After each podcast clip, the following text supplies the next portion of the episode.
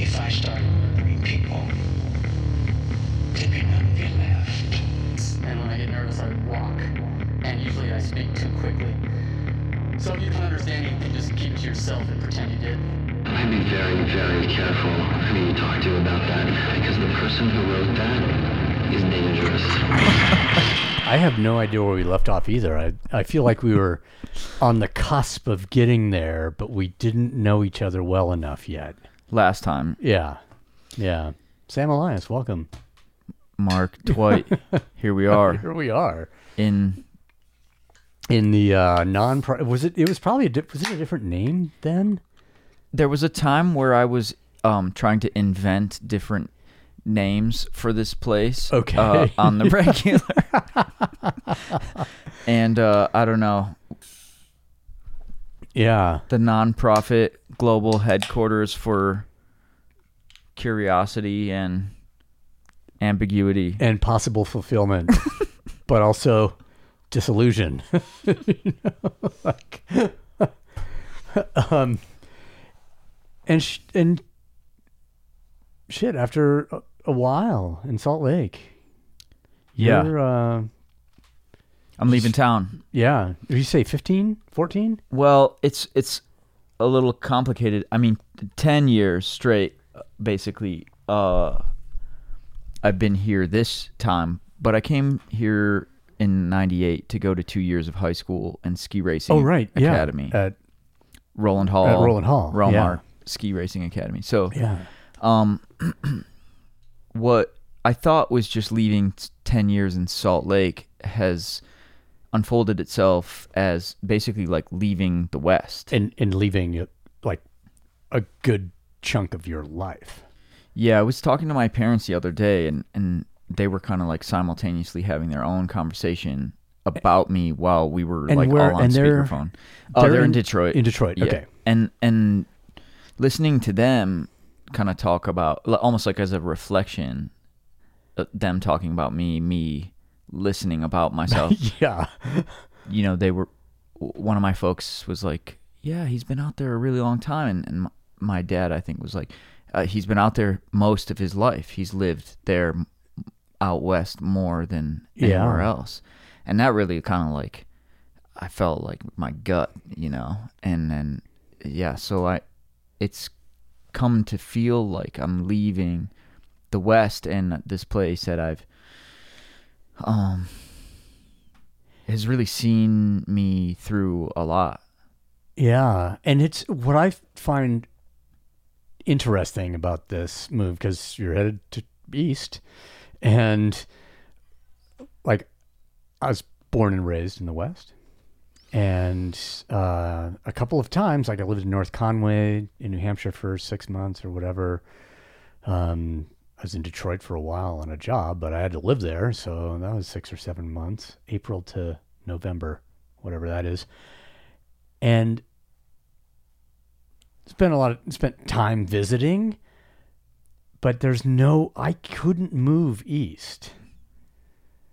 And it does seem like there's an east to west migration obviously coincident or you know reflecting in some ways you know arrival of colonists here um, that doesn't get reversed like it's really unusual to go east, but you're but you're going back east in a way. So Yeah, that's uh I think that's generally true. And um I I don't know. I mean, for me the I think it's pretty specific, you know, like wh- why um I mean, if you're going to the place where you started really started climbing yeah.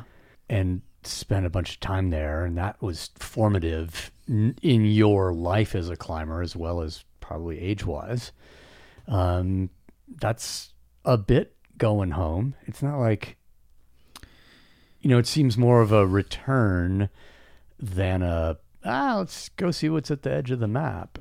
Yeah, I, I think that after all these years, um, t- almost twenty years, uh, kind of having left that place, but also continued to check in every year or two, Yeah. you know, because of a climbing festival or or just a climbing trip. Um, I had the opportunity to just characterize it, and it it finally just dawned on me that like, I that's the place I've felt the most at home. I've felt the most in community with people. I've felt the most belonging, the most acceptance.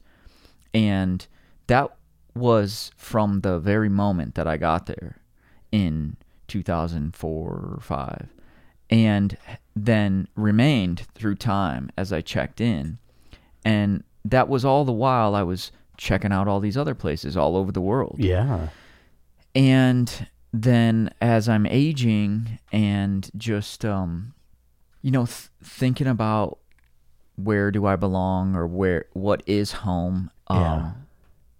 it it just kept being there. And I'd go and I'd like go on climbing trips there and I'd like look for land or look for houses Okay. and and and be psyched on that idea then this fall when I was there like um it it just it just snowballed it just dominoed in a way I was ready it was the right time there was a pl- a right place and it all happened so fast and um I mean, you closed basically while you were at Bozeman Ice Fest, right?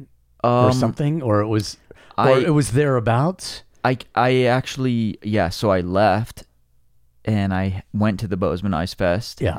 And um my closing was on solstice. It was on Oh, December nice. twenty first. Yeah. And I planned I I planned another trip back there just to close on Hmm. the house and to celebrate the holidays there with um my new my old new old family Yeah. and uh and go into basically a whirlwind of um really thinking about what is this home? What is this idea or this feeling? And and and what is it as a place? And what is it as uh, a sensation inside myself? Um Yeah. and it's been really really cool and healthy.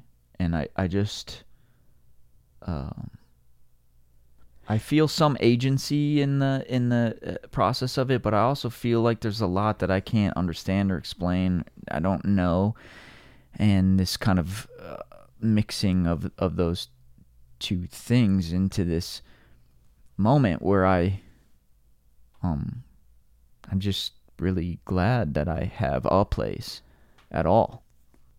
I've always thought, or you know, when you're like searching for home, let's say in life, and it can go on for a long time, and you think you find it, but maybe that doesn't really turn out, or whatever. Uh, and I've been thinking a lot about it a lot. You know, I'm what 62, I guess, and um, last few days I've been working on a, the house and you know building the firewood racks and taking off the old urethane coating on these beautiful beams and posts you know with the wire brush and sander and you know all all of these you know the stuff. And and it's hard and it's awkward you know, on a ladder a lot. And and I was like man I'm really into this. Hmm. Because this place feels like it's it's got the th- it's like I'm it's worth investing. Like this this feels right. Yeah, just it's- it's, like your yours, it, and it's yours, yours and Blair's, and you'd Yeah. like you you don't know what it is, but you know that it's worth working on or being in or being yeah. And I think around. and I think part of it what you just said there is like you don't know and I don't know why because it's not like oh I dropped into this community that I didn't know I had in this one location. And it's not that it's you know it's her and I. Um and obviously Travis and and just the whatever the location is but it feels like I don't know but I know. Mm, yeah, and so I under I I understand what you're sensing and headed towards and in some sense but it took you know a lot of trial and error and and not even error it's just like oh, i'll try it here you know or i'll try and and uh yeah it feels like and when you were telling me when we had lunch in december before you went to you know when you were i guess had decided to do it but hadn't closed yet and um it's like holy shit this feels so right for like just your energy about it despite ha- like four days you know of super socializing and being responsible and teaching and that for at the festival like there was a part of you that was fatigued but there was also this energy and like vibrancy when you were yeah, I definitely felt house. lit up, and I still feel that, and I miss it. Actually, having had to leave, um, I, I'm, and you know, I, I'm. I, it could be we we do the best we can. You know, like it's it's like it could be the honeymoon phase, it could be just uh, it's the right time for this thing Yeah. right now. Uh, you know, the the trial and error of it it's just like I said earlier, like it's just nice to feel it now. I I, I know, we know that this isn't gonna last forever and Yeah. you know, there's it's gonna go away and we're gonna need to seek again and search and go down and deal with like you know, the darkness and the grappling and the uncertainty and the doubt. But it's really nice to just, you know, have it for a moment and Oh. to be with it there and, and then to just, and alternately to, to be okay when the things are going to turn around and you kind of have to juxtapose uh, the situations and the places and the feelings and um it's i don't know i just like all okay and like the fucking uh, inflection points high and low like i don't know they're like f- feeling closer together and i'm more capable of feeling to appreciating the up and the down because they're like not so extreme anymore. And did this so um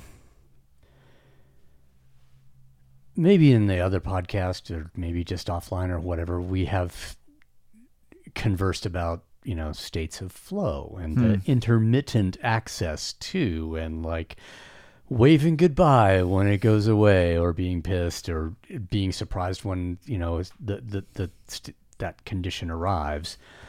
But this piece that you wrote recently, where it sounded like you had been in a consistent and long term state, do you feel like it's got something to do with your energy being matched to the geographic energy of this place and that community out there? Like that you're not fighting, you know, Yeah. even unconsciously, something, you know, about being out here. I, there's definitely some kind of wisdom. Um, there's some kind of like letting go and allowing and um, being being okay with like a, a less um, angsty ambition. Um, like almost what do you like- mean when you say angsty? Does it like your self-imposing pressure to achieve the Yeah, or like Or- su- uh, uh, you know, s- success like being some kind of like big like superlative. Like a success can be something like really small. yeah and um I I think too just like being more allowing with myself and my imperfections um there's some kind of big equation where I think that the the variables um maybe have gotten less and like less extreme. Okay. And I just I don't know, I just feel like um simplifying and calming um inside myself and and the the voice that I like speak with myself and to myself with has allowed me to just make decisions about where to live or how to climb or how to be in community or how to have a relationship that um has has like made it easier. And i think that's because um i think that it's because for like most of my life i i had a tendency to like make it really hard for myself. And i think that that that that's sort of some sort of intergenerational thing. Like maybe i was parented in, in a way or, or socialized in a way conditioned in a way that was like this is sort of like never enoughness. And um Yeah. there's utility there. I know that that's helped me get and be some of the things that i am but that can't be just like a blanket applied. And and, and blanket applied, open ended time wise. forever I, yeah I, I think one of the things I want to sort of, if we're talking about uh, this sense of, and I'm not going to say calm, but you do seem more peaceful with yourself. I'm guessing that the voice you use to speak to yourself sometimes is less harsh. Uh, There's you'll still- have to give there's some still- pointers on that later. but there's um, still uh yeah there's still a lot of aggression. There's just less of it. Just less. Or or maybe you start looking at it and recognizing it for what it is. But i th- i think there's something also and we touched on it in the office is like uh, i'm not an old man but i've been you know i've been around for a little bit.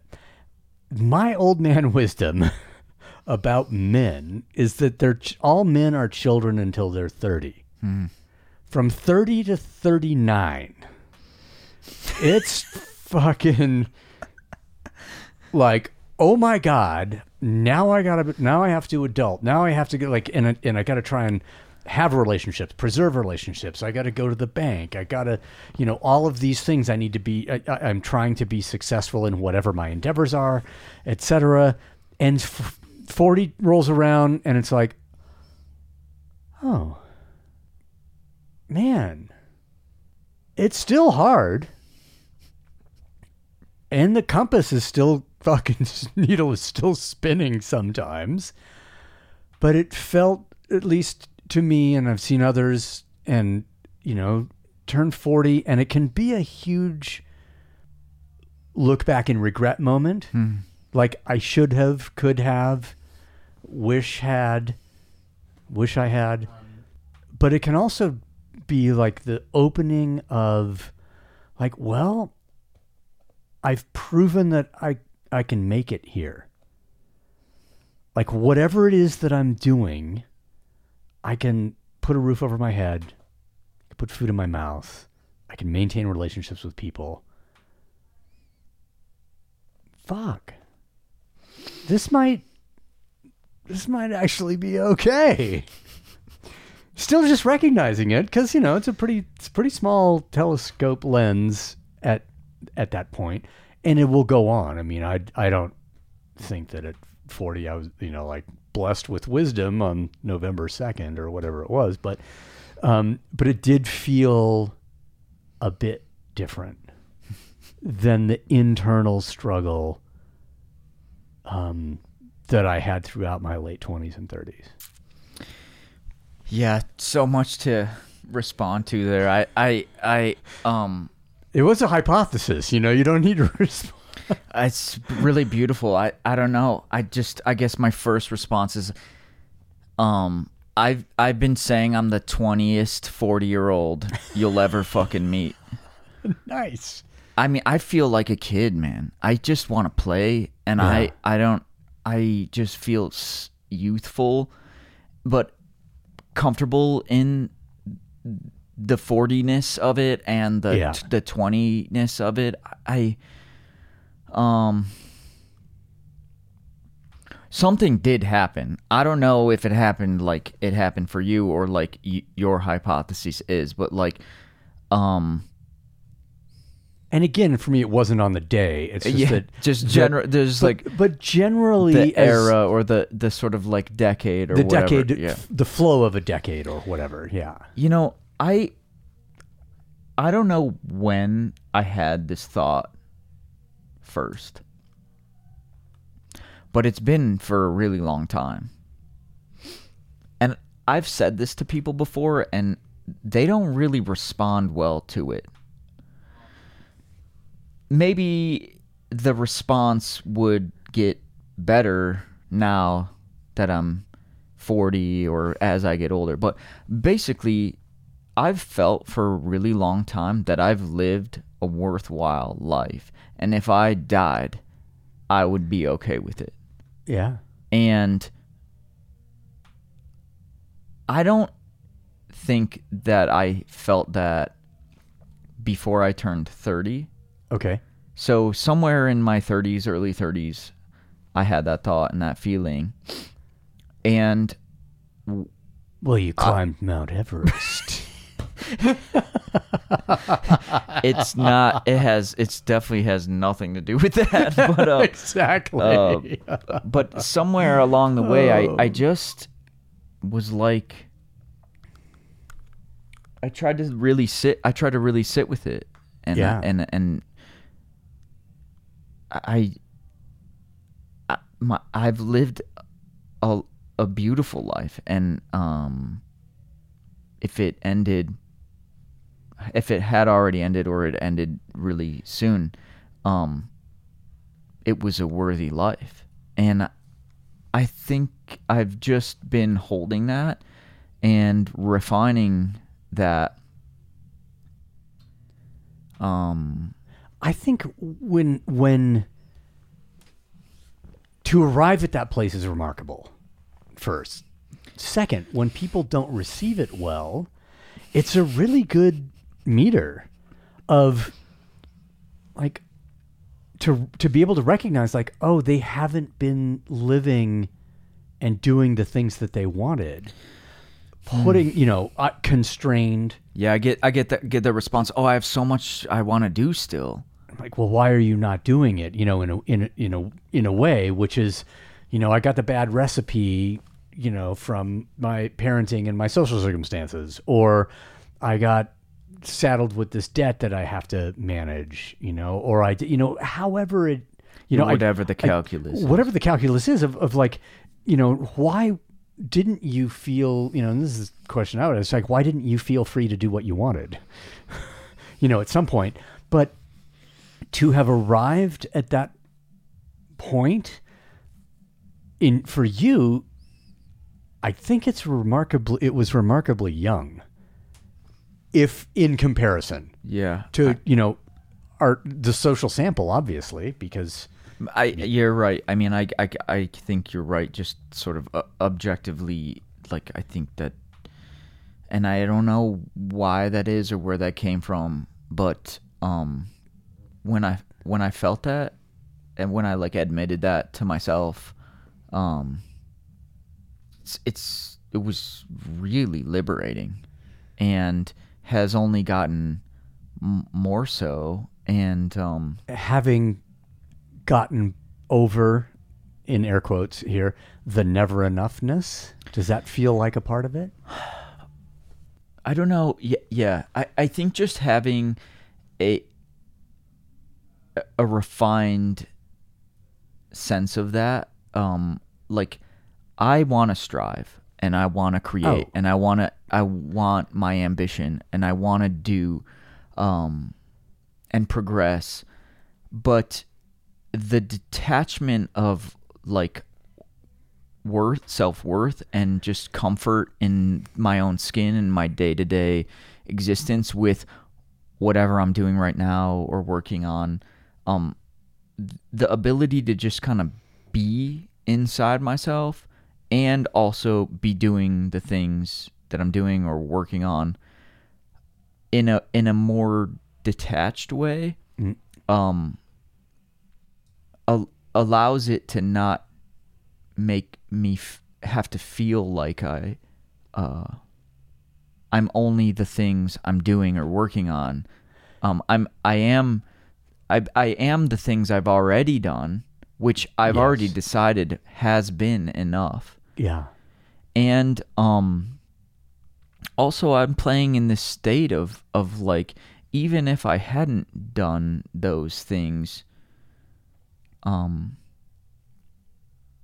the way that I look at the world and the things that I feel from the world and the way that I have relationships with the people and the way that people respond to me um there's a lot of value and beauty there. So that's d- detached from the things that I've done or where I've been.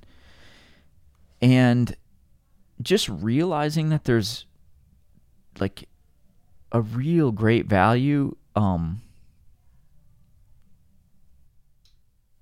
devoid of like what I have done or what I have been and what I'm trying to do and what I want to do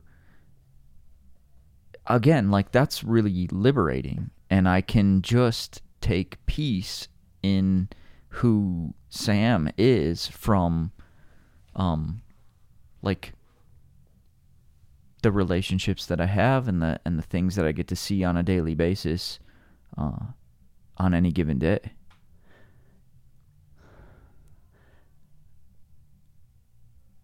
Wow. do you, do you something that you said like I think the my f- sense is that the detachment the concept of it is I don't want to say the key, the hack, the whatever, but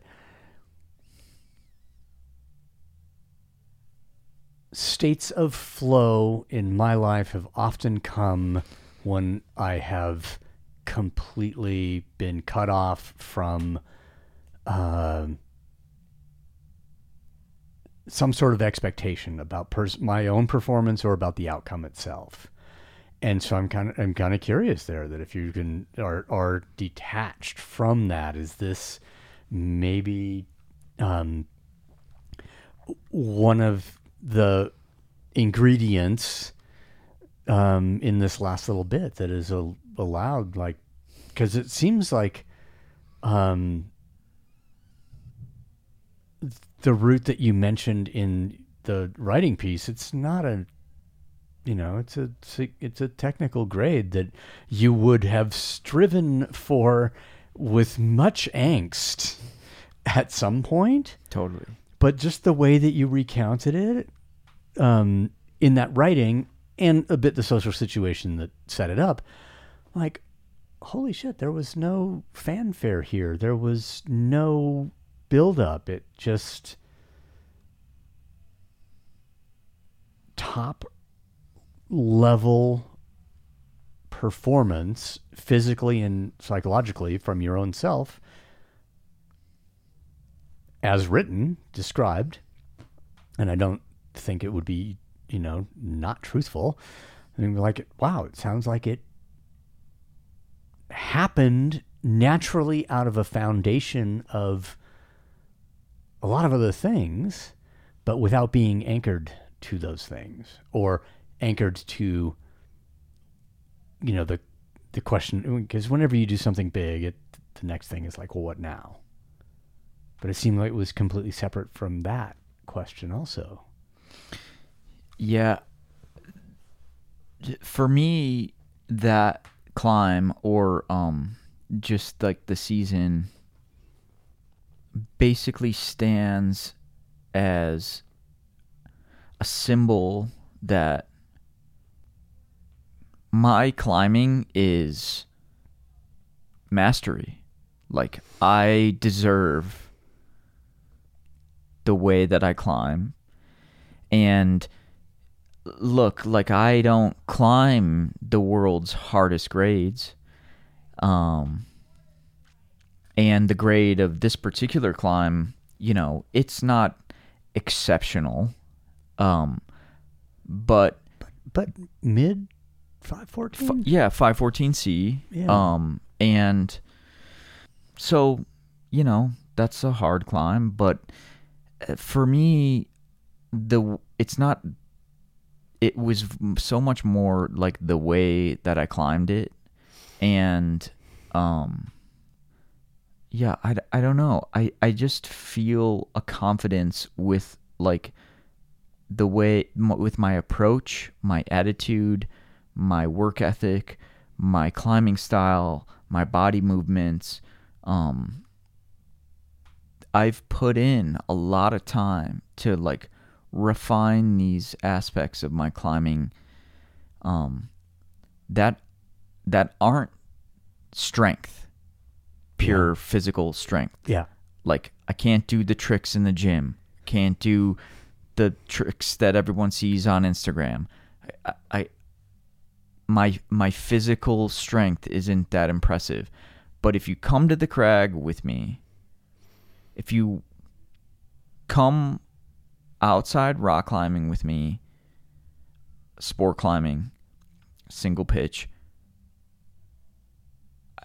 I can show that the way that I move, the way that I approach things, the way that I eat, the way that I go through my day, like I've done this thing a lot.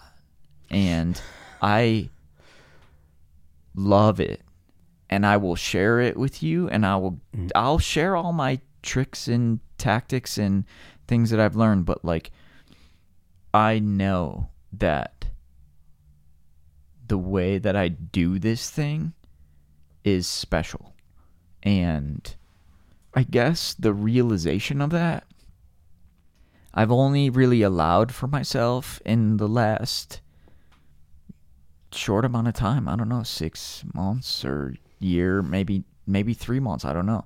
But once I did, I came into the the comfort with the way that I interact with climbing and my climbing and a climbing day. Yeah. Uh, it's taken me back to like my original foundation and and first year of climbing and just that psych and honest like authenticity um with the thing and I I just I'm so glad to have arrived here because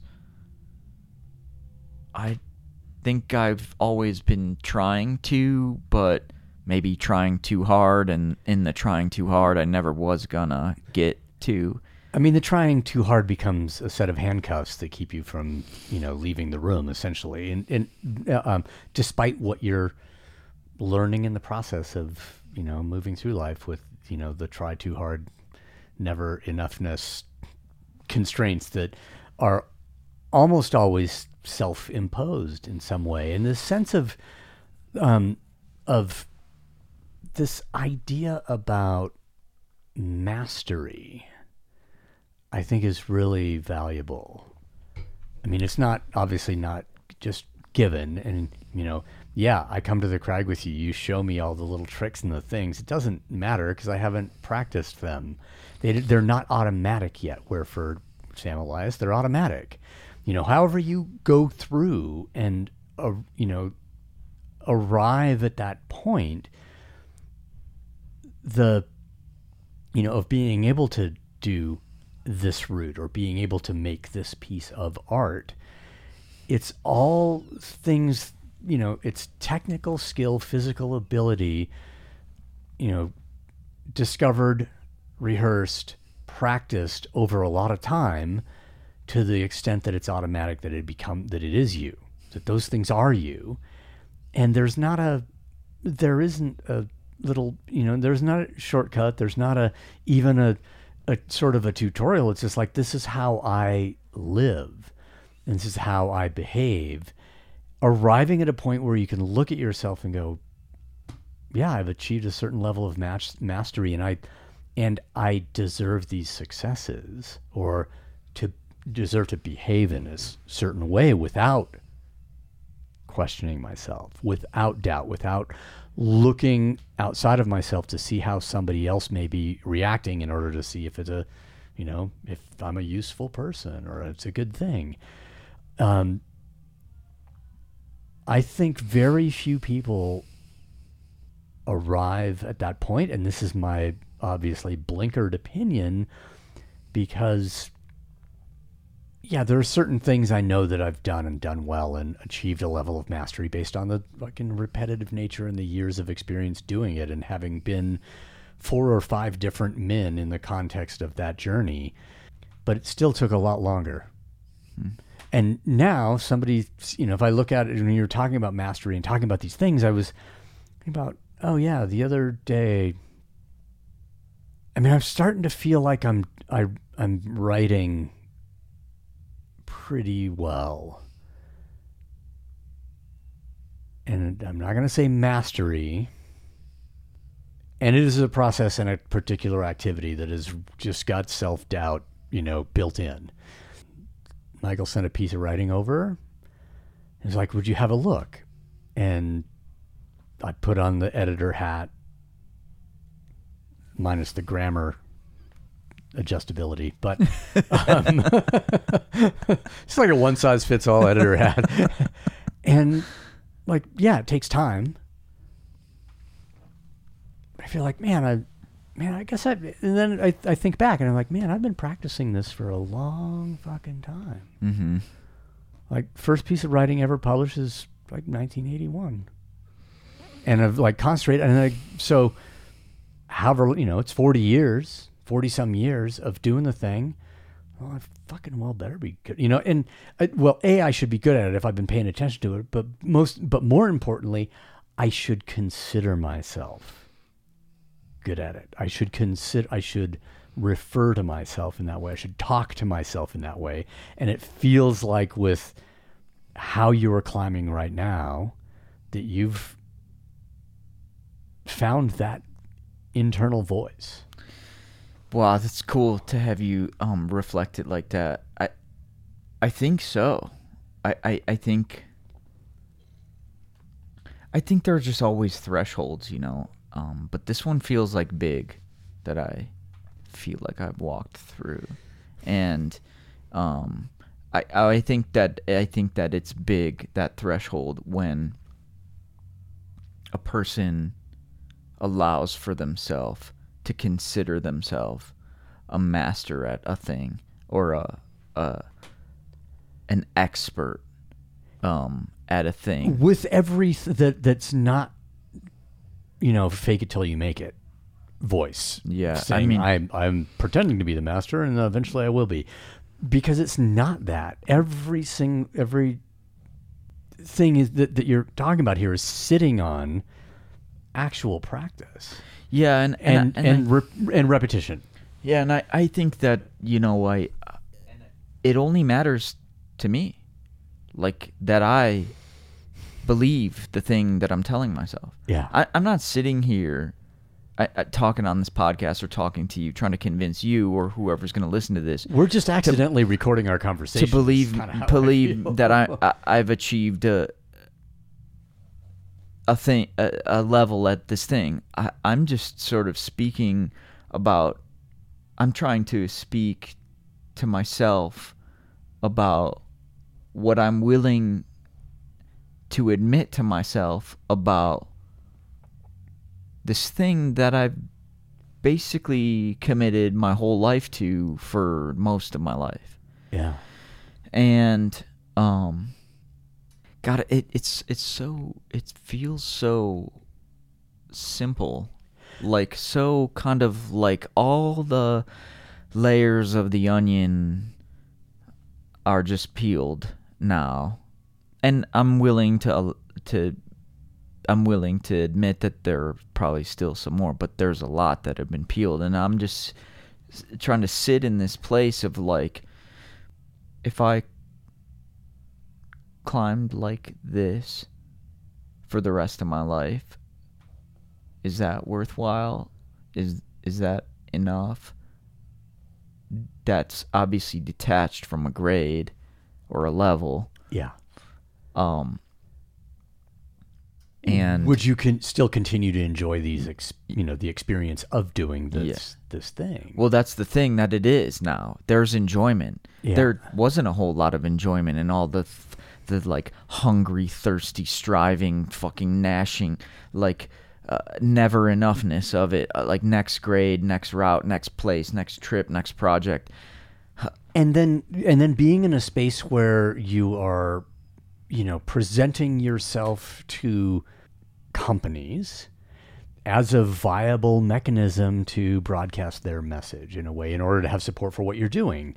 And we put our th- we put ourselves in these commercial relationships oftentimes that make us start thinking in a way like what you said there about your sense of mastery is that uh, it is that it only matters to you is the ultimate liberation. It's like I'm not looking for someone's approval in the form of financial support. I'm not looking for um, you know peer you know review or compliment or you know whatever. It's like if we can love the thing that we're doing and the thing that we're doing really well and continue and and love ourselves doing it and respect ourselves for the level that we've achieved without needing an audience without you know basically looking for proxies to reflect our shit back to us in the in the brightest possible way. Um i think this is I mean, I'll, I'll say this is enlightenment with a small e, but um, you know, we're not. You still got to pull. You're not levitating yet over there, man. But but the but the fact that we can disassociate or detach ourselves um, from an external response to the outcome, it's you know, praise be. Yeah. I mean, wow. Yeah, the new the compass, the recent compass, is just. Would I be doing this if no one was watching? Yeah. And f- climbing for me, for sure, is like I, I will, I will do that. Yeah.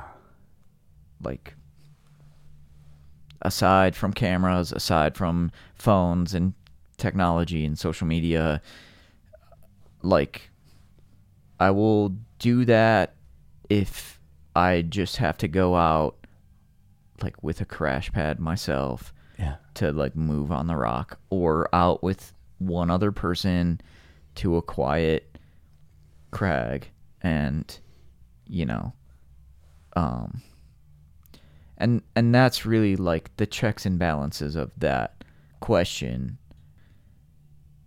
i i love i love it i i really like um it m- helps me to keep checking in with who who I am and what matters most to me and and then sort of prioritize the the things around that. Yeah. Um, yeah, I I uh I think that question is really healthy um and The would I be doing this if? would I be doing this thing if no one was watching? Yeah. And like that, you know, that can be fucking Or if no one knew. Or if no one knew, yeah. And, and no one will know. Yeah. Because I won't write a thing. I, say a thing about it or or tell Yeah. a thing or no one will the cascade of information just won't happen um and yeah i take a lot of solace in that this just made me consider like how the the time lag about information sharing that it, that existed in I'll just go the mid '80s because when everything was wr- written like actual stuff was written- like yeah. actually written, and then it had to be you know edited and then printed and then shipped, and then eventually you'd have the magazine in your hand or whatever. And um, Ace Kvale was he'd done a um, he put together a tribute for Ed Webster at Mountain Film in Telluride. He was going through some old Mountain magazines, and there was this Mountain magazine from must have been 80, late '86. Um, uh, where Ed had taken Billy Squier, rocker Billy Squier, to try and climb Mount Everest. You know, he was guiding him, and they had a really good, friendship. But Ace would flip through that magazine. He saw this headline that um, I and Alison Hargreaves had done this new route on Kangtega, and obviously Jeff Lowe and Tom Frost were there. They went to the Northwest Summit, and we went to the main summit. So somehow in the headline we got credit. But he sent me a screenshot, like a text screenshot the other day, and I was like, well, and and I was thought like, holy shit, how long from when we did it to when this headline happened to when the actual feature stories happened, and did that affect? Because it wasn't instantaneous broadcast, which we have become accustomed to now. Um, did were we less tied to that? Um, you know, the reaction of the outcome. Were we were we doing it more because no one was, you know, be, not because, but with no one watching, and then later there was something and it changed, a, you know, a little bit. But I just thought like, man, that's at least four months from when she and I stood on the summit to this headline being in print. And to answer, you know, would I still be doing this, even as ambitious and loudmouth as I was then? Um, I would have, I would have to say yes. And I think like this, the proximity of sharing, and when we say now, when we say even if no one was watching, and we're like, well, what a strange term to have been brought into our casual lexicon. Th- then, how much more incredibly liberating to detach from that. It is because it is so common. Yeah, I. It's it's like the speed of it that's like the the element, right? Like um, it's almost it allowed you to take a satisfaction and a and a feeling in it for a longer period of time, and also whether it would get talked about and possibly maybe not even get talked about Yeah. and just kind of like sit in the experience of it longer On your own. on your own. Yeah. Yeah. And Yeah. um now it's you know, f- friends are on expeditions like right now and like uh, that I know what they're eating for breakfast. Exactly.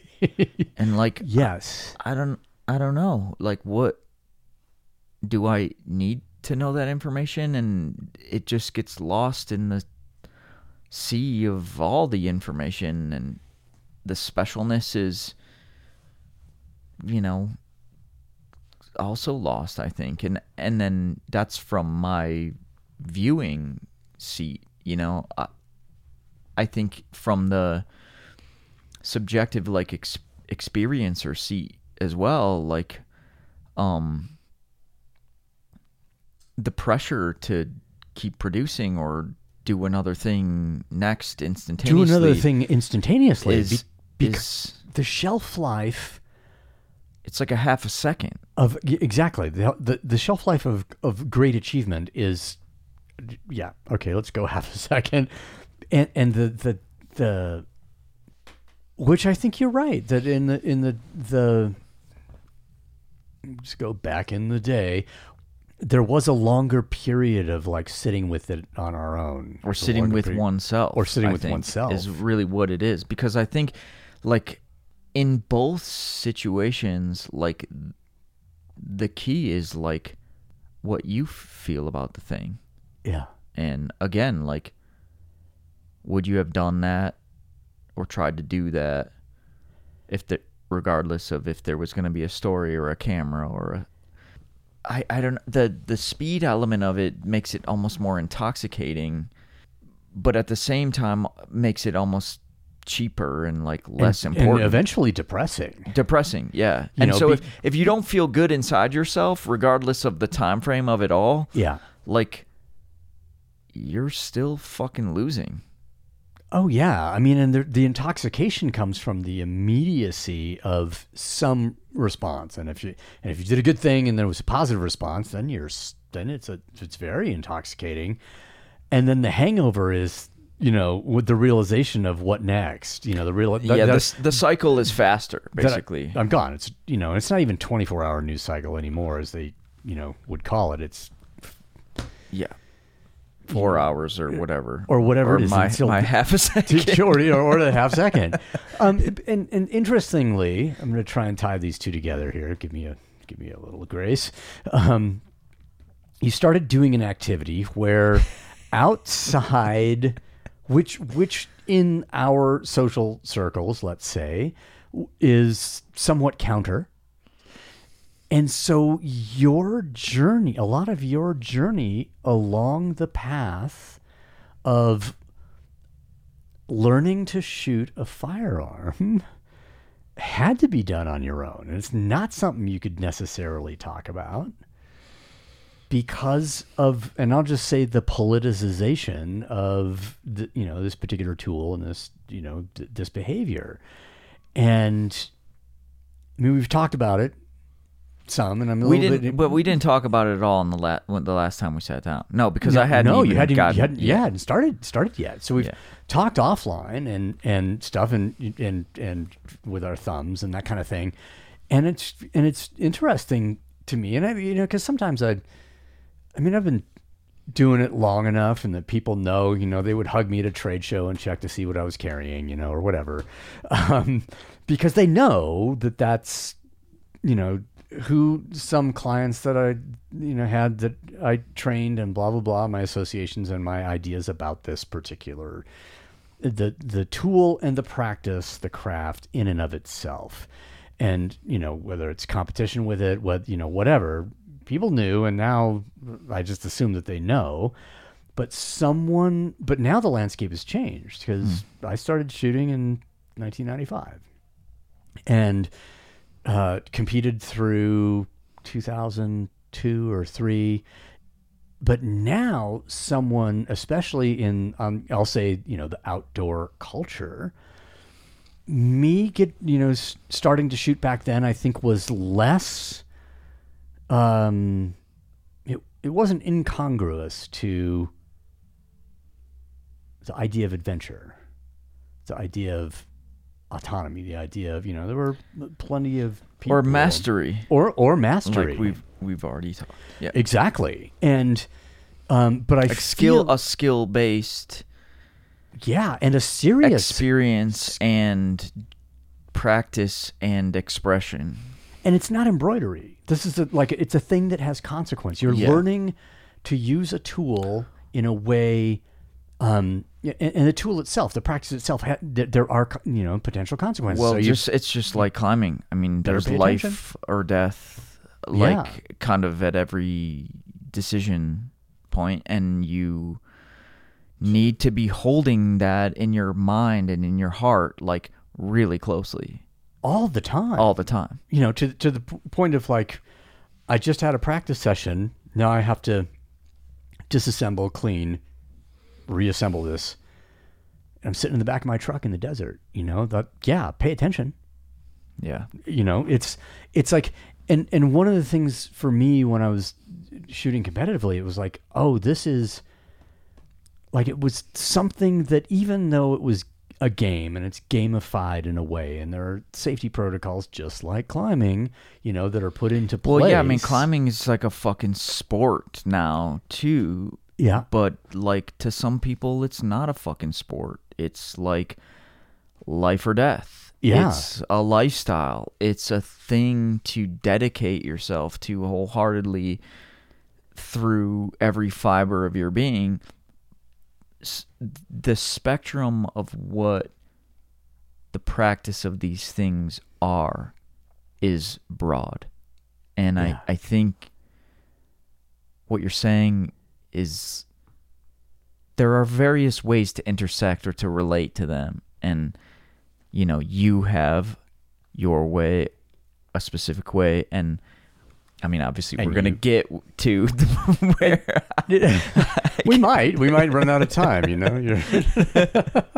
but but yeah But- i mean it's complicated it's complicated Yeah. And it's and and culturally so like if you think about, you know, what did the establishment think of all the dudes hanging out in Camp 4 in the 60s? Right? Non-contributors, hippies, you know, sucking the tea to the system, Frowned you know, upon, frowned like- upon. Not additive. Exactly and you and then think about now what the general public awareness of climbing might be regardless of whether it's bouldering or it's expedition you know whatever i don't know what the two poles are on that but you know it's a very different thing but there was like you know guys were doing thing you know the the yosemite climbers i mean any climbers in that era were doing something that was considered very marginal and they were they had to build their own subculture around it circle the wagons in a way in order to continue doing this activity and sharing these relationships with these people um, that, that were really marginalized. And I think shooting is a, is very similar and even more so now. But but it is it's it's a similar, very self-reflective and internal path to acquiring a skill. Well, I mean, I think the way that maybe we've intersected with it. Mm. I mean, there are people we know or have met that have a different. Oh, 100%. Yeah, yeah, I mean, a, a, not 100%, but a 180 degree opinion on the topic of a tool yeah. and and and and the and the utility of it and and mastery of it and why would you waste your time, you know, or you know, whatever the that uh it's it's been fascinating to me from go. Um, be, be, but it also, you know, I started climbing in a time when I when that activity was also, I mean, I was like, if I started in 1980, then it was like right on the front edge of becoming more accepted. So I got off easy in, a sense, but it was still like I have to justify myself to everyone I meet, which is what ultimately made Europe an attractive destination. Um, because climbing was way more accepted there. I didn't have to, in every social circumstance, you know, justify this this thing that I did or I was into. But I got as soon as I started shooting, it was right back to that hmm. whole marginalized activity, having to explain why, having to you know justify myself, having to conceal it from people who found it socially difficult, you know, for themselves. Um, but I didn't, you know, it doesn't. I don't need to talk about it because I don't need to put that pressure on them. And so I think there's a it, an interesting thing there where you choose an activity that marginalizes you, and then you just have to figure out how to navigate life Yeah. while doing this thing. it's like I guess it's like anything, you know, we have an opinion or a belief and then if enough things built build up or enough experience built up where that needs to be reconsidered um if we're open minded enough um we try to do that. Even if it's difficult or painful to be wrong um like this the search for truth or just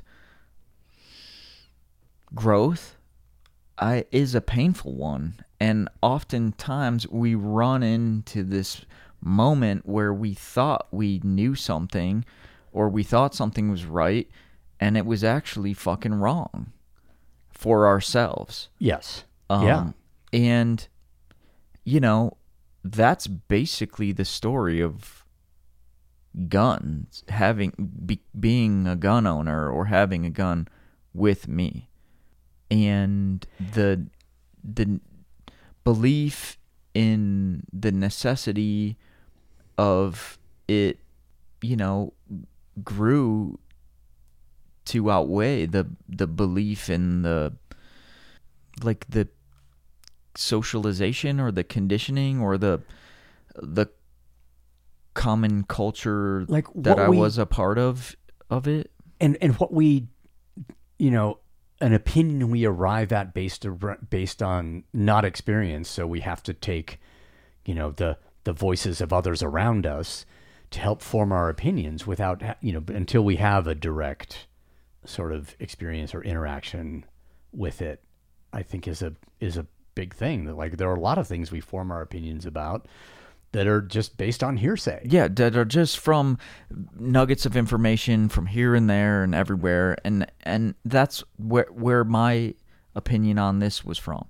And when it came down to it, when it got to the point where I was sitting in moments thinking about if something bad were to happen to me, if something random or chaotic were to happen, would I want the ability to defend myself with more than a kitchen knife in my camper or not? Because let's just go, you know, tweakers in the desert, Yeah. I mean, and you're out there on your own. And you made a very good point when we first talked about it. I was like, I'm in my camper on the back of my truck. I can't leave. I can't get in the I- driver's I- seat. I can't be, you know, I have to get out and then in to drive away. So I, so I, so even if I have a duty to retreat, um, which where you were doesn't exist. So, uh, but but you but obviously eh, we would want to, tr- you know, like look, I want to avoid trouble, not into it. I'm not looking for it, but I'm also putting myself in these situations where I am by myself. Yeah, I'm remote. And- I'm often in remote, like weird, way out there places, and I've been in those places for a really long time. And you got stuff that looks valuable. yeah, you know, and it's just like, don't don't I owe it to myself? Um, and and what is my personal level of like acceptable risk here? It's the same calculus that I kind of try to go through on a climb when I'm like, what am I willing to do? What kind of situations am I willing to put myself in? How much fear am I willing to feel? And um how not? Like do I want to place a piece of gear here or do I want to run it out? Do I want to have a gun with me so that if some you know tweaked out fucking drug addict in the desert like comes up on me like that might save my life. Yeah. um or it, and it might be the and having that tool might be the thing that turns the situation non-lethal. Yeah. Yeah yeah. Right? That th- a- a- and that's actually this- been the the most interesting learning component of it all uh like being with gun people and taking classes yeah. and being with you and being with Ian like no one wants to use their fucking gun oh fuck no Ian is the one who said, like, straight up, like, the moment you spend time with him, the day you use your gun is the day your life changes for the worse forever. ever yeah And, and, like, that stuck with me. And, like, dude, I, t- you know, you saw how scared I was about even just having a gun, holding it, like, having it in my camper. And, and so it's, it's really it's a it's like a it's been this tool for like a deeper level of contemplation. Yes. It's not been this tool to fire bullets. Yeah. Or to it's not this tool for a new skill or a new game. It's really been this tool in contemplating mortality contemplating conflict contemplating communication and contemplating not ever having to use it. something I think um, that has, I mean, it was very valuable to me early on in the, you know, in this social soup around firearms, which, you know, with all of the different opinions, was the idea of like, oh, you have, you know, you must be looking for trouble or some, you know, th- that's, that's one aspect, but the, but because we come from climbing, because we have, you know, innumerable friends now who have been killed climbing, who have died in the mountains. We understand very clearly the fragil- the fragility of life and what loss means, how our entire social landscape can change from one instant to the next, how um, that puts enormous weight on using the firearm. you know, should that ever become necessary, that puts enormous weight on every single manipulation that you do, every situ- every social situation that you're in. I'm in a restaurant, I'm in public, I'm carrying a firearm. I am, I don't know, a hundred times more aware than I ever was when I didn't, you know, I just thought everyone was my friend, or you know, whatever this is. It's like it's a it's a tool that I found especially useful for increasing sensitivity mm-hmm. and then also becoming very aware of the consequences of actions which obviously happens in the mountains. It can, you know so you put the piece of gear in you don't put the piece of gear in. Do you you know what happens if i have to you know fucking jump off from here? Am i you know i swing freely under the overhang or do i hit that little half inch you know or six inch wide ledge and break both my ankles? You know it's, it's and and so the risk calculus because i have the tool available becomes you know more complex and also more obvious at the same time and was having a conversation with uh, my friend Daryl Bulkey, who's been on the podcast um, the other day, and and uh, we were talking about like, oh yeah, if you're all geared up for you know some crazy thing, you go looking for the crazy thing. But if you have a five shot revolver and that's all the security that you can have because you need it to be deeply concealed, you don't go looking for trouble. In fact, you're very aware of avoiding trouble. You don't turn right. You go, you know, all of these things. Then, and suddenly this, I'll just say, terminal nature of walking around in the world just makes you far more accommodating. Yeah, that that's and that's what I I think I was trying to explain to you in our text messages is just like opening this particular door Mm. has done something to me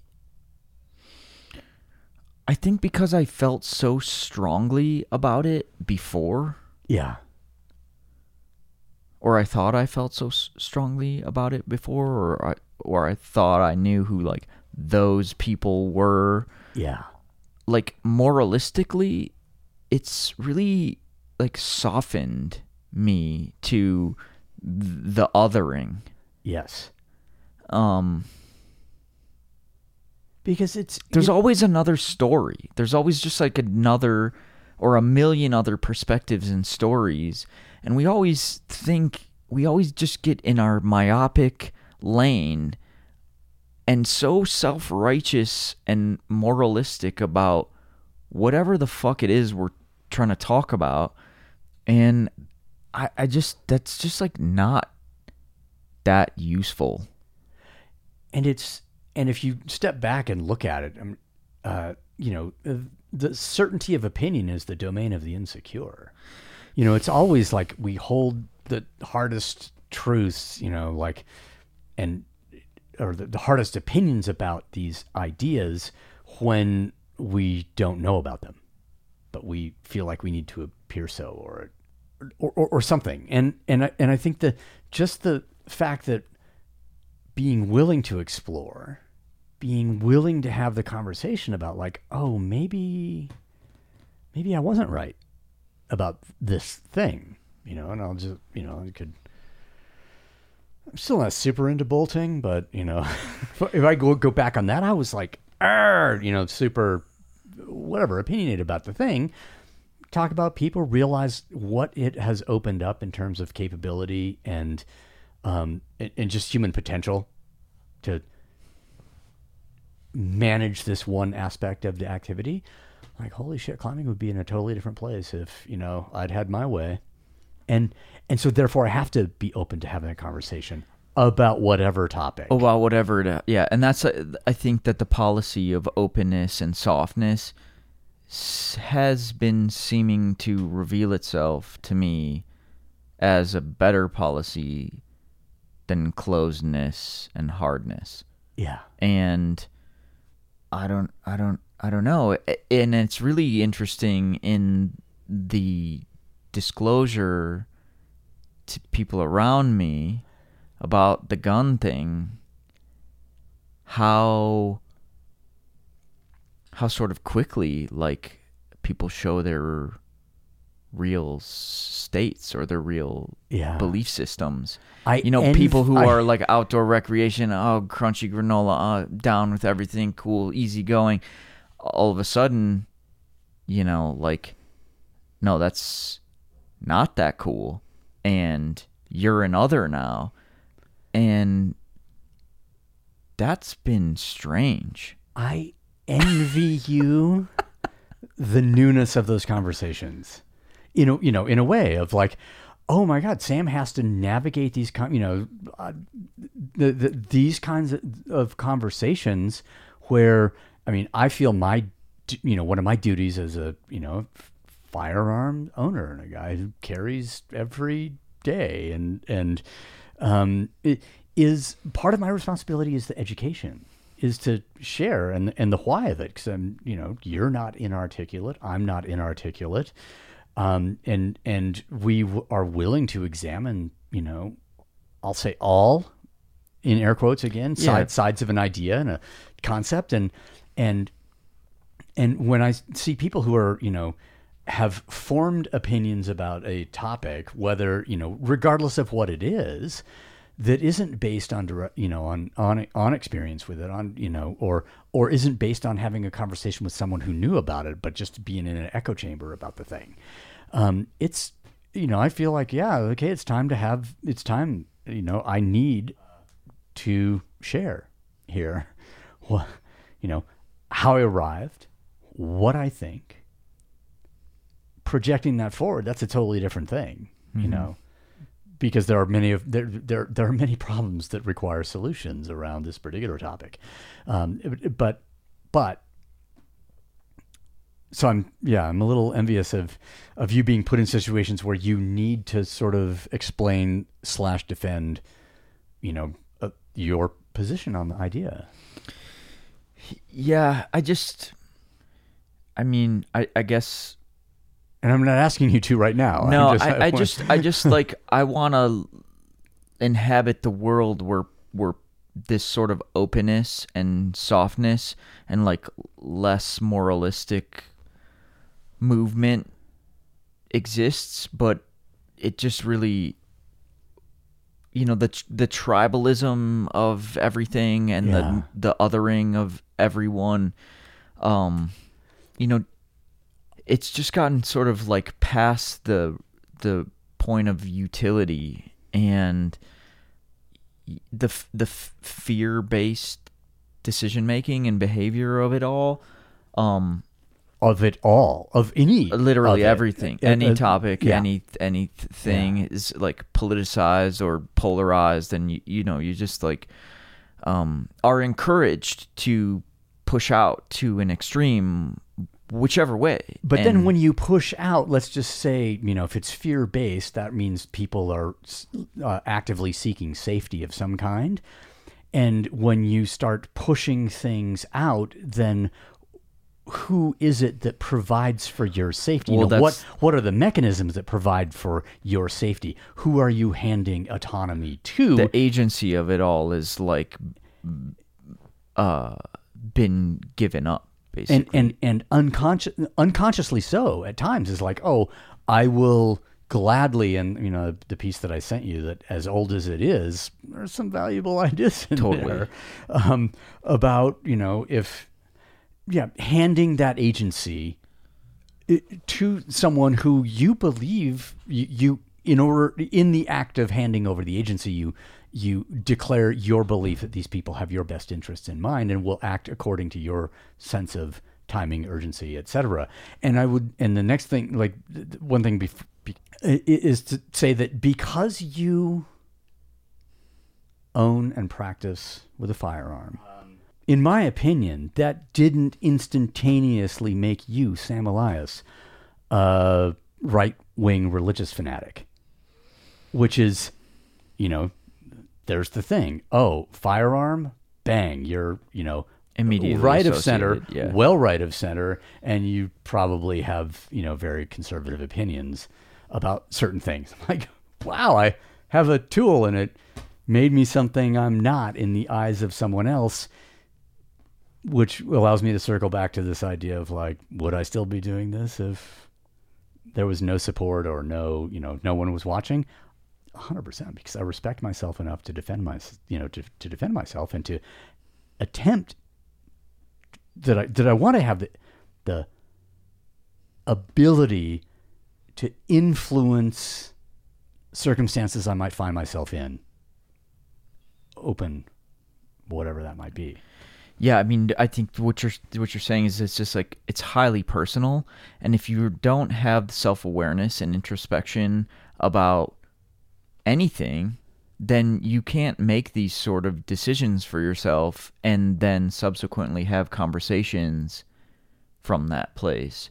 Yeah. And I think that for me, like climbing, obviously, and the Red River Gorge and buying this house, um, purchasing this firearm.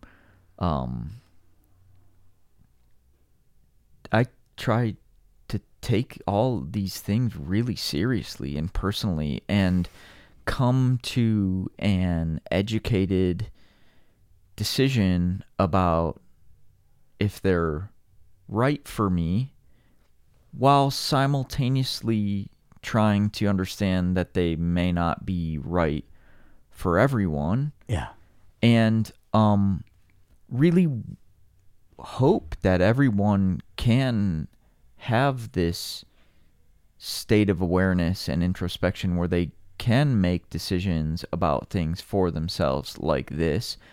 And if we can meet in that space and talk then maybe we can compromise or at least agree to disagree and things don't have to be so polarized or so opposite So because either, yeah, either or. there's a grace about like oh i just think this is right for me and it's okay if it's not right for you Yes. um in a variety of what you know things. It's just like you know, do do I go? Did I at a certain time? Did I go climb without the rope? Yeah, yes, and I think you've done the same. And it's you know, it's I it's it may not be right for others. Yeah, But it was right for me in those uh, We go climbing. We don't play fucking golf. But Yeah. like it's cool that people play golf and they're like do it well. Yep. And there's beautiful beauty and mastery in that. But like there's room for golfers and there's room for climbers. And Yeah. but when you show up in a place acting as if fucking golf is like the only thing that anyone can do, I'm going to give you the middle finger and you're going to know that you're not my people Yeah, but I'm not trying to show up in a space acting as if climbing is the only thing or shooting and guns are the only thing. But there are a lot of people that are yeah, with those specific things or with their own things and and that's really where the interesting conflicts seem to be coming from. it's I think there are like a lot of the sort of hot topics, you know, or the, the hot button issues are really valuable litmus tests for, you know, yeah, seeing our people in a way, you know, in in some way, or in just as a litmus test of like, oh, the general direction of society of, and I do, and I see them all sort of affecting each other, which, you know, it's it's you know, freedom of speech, freedom of mobility is tied to a lot of other stuff. And we're getting ourselves um, to an interesting set of social conditions, you know, and on all of, you know, the, the, the, the absolute righteousness of it. And, and I'll have to echo Derek, uh, also who's been on the podcast, but trains in the gym, and he's, he's just like, where are my people? I'm like, well, who are your people? And he goes, pro gun, pro choice. You know, where is the latitude to and the duality to hold all of these ideas within ourselves as, you know, human beings? Well, the thing that I th- I think that that is is is people don't like discomfort. They don't like holding paradoxical uh, ideas or information or or literal physical pain. Like Yeah. we've our culture has been evolving these last bunch of decades to really avoid tension states, discomfort, pain, disagreement, uh, conflict. And so it's becoming increasingly rare to celebrate and look for conflict or pain or discomfort or soreness. Uh, and My litmus thing generally on that has been: is he an uphill person or a downhill person? Fa- like, do you go up, yeah. against? You know, are you? Uh, Are you riding the chairlift to take the bike To or take the adva- skis down? to take or- advantage of gravity, or are you actually working against gravity? And that tells a lot to me anyway. Yeah. my No, it's good. personal it's, social it's, it's like literally good to simplify it in that way. And I just, um, I just think that, um, I don't know. I've just really been trying to spread the message of like discomfort's okay, pain is okay. Um, there's there's utility and reason to it. There's a, a usefulness. Um, we don't need to run away from it. We don't need to avoid it. Um, in fact, we can actually learn to live more, I think, satisfying lives by addressing yeah. it, interacting with. and and the the avoidance of it or the sort of disregard of it in these last decades couple decades is like it's really going to be interesting how that manifests in the coming decades and um you know i just what what's your what's the shirt you're wearing optimistic nihilist Optimistic nihilism, exactly. C- cynical cynical optimist. I, I, I- you know like i want to i have hope but i just also am preparing for things not to go very well and uh, that's you know set myself up personally in a way that makes sense but like not having a lot of faith in broader structures and systems. I i and also recognizing the momentum that is gathering Yeah. in, in you know in a way and if there's like a huge momentum towards comfort then you know a couple people standing up and espousing the you know the benefits or positive aspects of hard effort um, or you know self-imposed pain of some kind they'll just get run over by the momentum and that's going to be a shame Yeah, and and like to that is a shame, I think generally. But to t- sort of wrap this all up, Yeah. like that's the hill I'll die on. That's the hill that I feel most confident and comfortable in my skin and at peace with myself. yeah Holding that flag and saying that message. And if ev- if everyone's going another way, that's okay. But like I know what it's done for me. We know, but we yes know what it's done for us and at the end of any day or in any moment I can live with myself like Yeah. knowing what I know about that. And if no one wants to listen to me um that's okay. But I feel most me when I like connect with those ideas and share them. Um and so my internal compass just seems to will always be sort of pointing tilt way. towards that direction. Yeah. Yeah. Um, you have a U-Haul to pack, which is I have the hi- is I have the hills to run to. you have the hills, and this is remarkable. Thank you. I'm I'm glad I made the effort to drive down. I'm Yeah. glad you made the effort to of course. take time, you know, before you leave. Um, just because, um, yeah, I'm gonna miss these conversations. I miss hanging out with you. Well, you know, it's it's it's not the end to end. It's just like Yeah, but this was this felt great, man. Uh and same I for me. will miss being this close to you guys. Although, you know, Bozeman Ice Fest feels like it's all on my annual Yeah, circuit, so that we'll have that and um I'll and try maybe to get you to come and to maybe I mean maybe Kentucky maybe Bill will convince me at some point to come back to, to the Michigan Ice Fest. Yeah. yeah, just because you know he did he did try, and I did reject, and then, but that was that's so one year ago. Yeah, there'll be. Uh, I think there'll be still fruitful meetups. Yeah, and Blair knows that I'm doing this, um, but she's not ready yet. But I am, you know, looking for another black and tan coonhound, and you know, Mm. out your new way is Mhm.